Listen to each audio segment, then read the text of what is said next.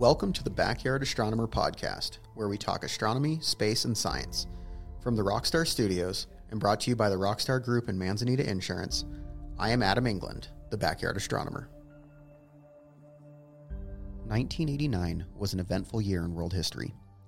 Tiananmen Square and the fall of the Berlin Wall contrasted demonstrations for human rights and freedoms against corporate disasters like the Exxon Valdez oil spill in Alaska's Prince William Sound.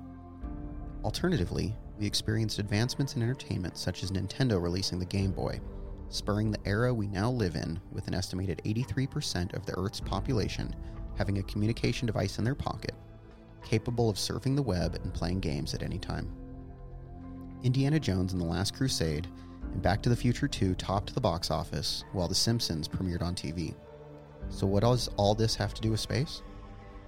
Since we first began distributing information and communicating across wireless mediums using radio waves and other frequencies in the electromagnetic spectrum, we have created a digital footprint that is expanding into the universe.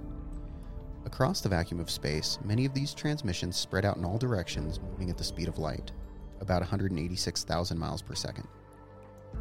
So, whether it is the light from the sun traversing 93 million miles to Earth in about 8 minutes, or us communicating with the Voyager 1 probe 14.7 billion miles with a one way communication time of around 21 hours.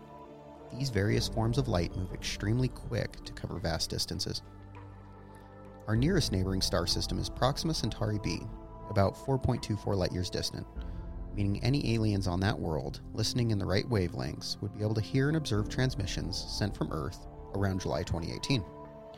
They could then respond with their enjoyment or distaste for Cardi B's July 2018 chart topper I Like It, with a message sent now, which we would receive in another 4.24 years, or about March 2027. One distant exoplanet currently of high interest to astronomers and researchers is GJ436b. At 33 light years from Earth, this hot Neptune is estimated at 21 times the mass of Earth, with a radius of 4.5 Earth radii. This makes it similar in size to Uranus or Neptune, albeit in an orbit much closer to its host star and therefore much hotter.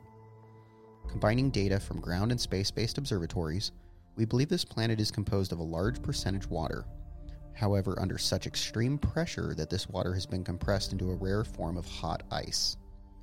Though humans would have a difficult time, read virtually impossible, surviving in such a hostile environment, the planet could have moons or other planets in its system that may be habitable to life as we know it and a massive comet like tail of vapor steam trailing behind its orbit, making this a top contender of strange worlds for us to study.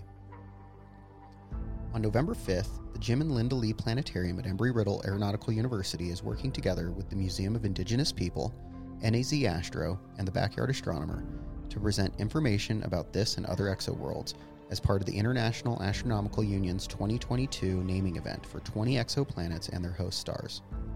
The name GJ436b will soon be replaced with a name more suitable, with this year's naming theme of Indigenous languages.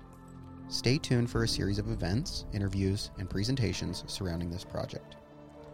And for any aliens at GJ436b listening to our signals today, on behalf of all of humanity, I apologize for 1989's Milli Vanilli hit Blame It on the Rain. You don't have to be a professional astronomer or have fancy equipment to see amazing objects in the night sky. You just have to know where to look. Join us next month to learn more about your binoculars, telescope in the sky, and follow the Northern Arizona Astronomical Consortium at facebook.com slash nazastro. From the Rockstar Studios in Prescott, Arizona, I'm Adam England, the Backyard Astronomer.